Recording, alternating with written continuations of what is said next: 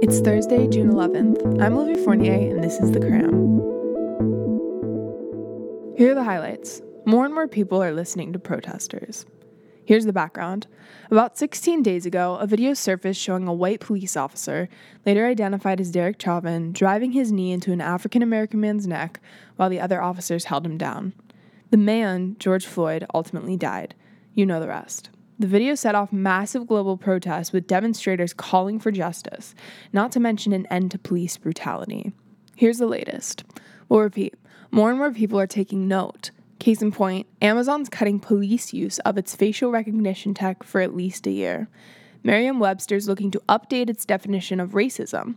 HBO Max is axing Gone with the Wind, and LeBron James, plus more, formed a voting rights group.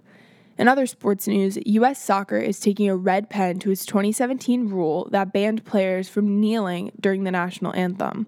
And NASCAR, as in the racing organization, announced that it will ban Confederate flags at their events. You heard that right. Speaking of which, the US Army was apparently open to dropping the names of Confederate leaders from at least 10 Army bases until President Trump stepped in and shook his head to the plan. The House of Representatives held a hearing on the Democrats' new bill against racial bias in police. George Floyd's brother, along with civil rights experts and activists, testified. So, protesters are hoping this is the start of a widespread change. Here's the action in coronavirus. Recently, infections surpassed 2 million in the US, with at least 21 states currently facing an uptick in cases. This comes as more and more of the country continues to reopen. On that note, the US isn't the only place facing this dilemma. Multiple countries have seen a recent rise in new cases and are still looking to ease restrictions. Think Mexico, Iran, India, Russia, and Pakistan, because the economy. Meanwhile, in case you missed it, Coachella was slated to take place a couple months ago, but was rescheduled for the fall due to the coronavirus pandemic. Now the festival is reportedly being canceled altogether this year. And in other news, the European Union's not at all happy with China. The why? Apparent misinformation. Here's the action in politics. Everyone's talking about Michael Flynn. You know Flynn is the ex Trump advisor who was a key figure in the Mueller probe.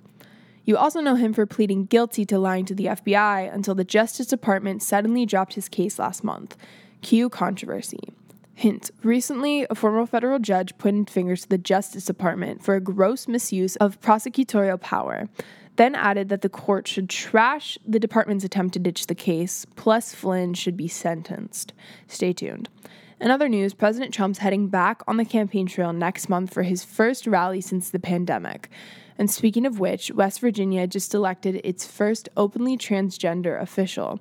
Also making headlines, Georgia officials are taking a magnifying glass to voting issues during Tuesday's election. Here's the action in business. The Federal Reserve's got some bad news. As in, officials there are apparently expecting the unemployment rate to stay high for the next couple years, with predictions that it could end this year at 9.3% and reach 5.5% by 2022. Around the same time, the U.S. Treasury Department declared that the budget deficit expanded to a record of $1.88 trillion for the first eight months of the fiscal year. A fiscal year is a period of 12 months where the government records its income and spending. This comes as Treasury Secretary Steve Mnuchin apparently told lawmakers that the country needs another round of economic stimulus. And in other business news, Just Eat Takeaway is acquiring Grubhub, as in the food delivery business, for $7.3 billion. What to know? $2.6 million. How much a person accidentally paid to move $134 worth of cryptocurrency. Oops. Say what? Quote, Italian woman prepares olives during brain tumor operation. Unquote. An actual headline. I'm Olivia Fournier, and that was your Daily Cramm. To learn more about The Cramm, check out thecramm.com or follow us on Instagram at The Cramm. Thanks for listening.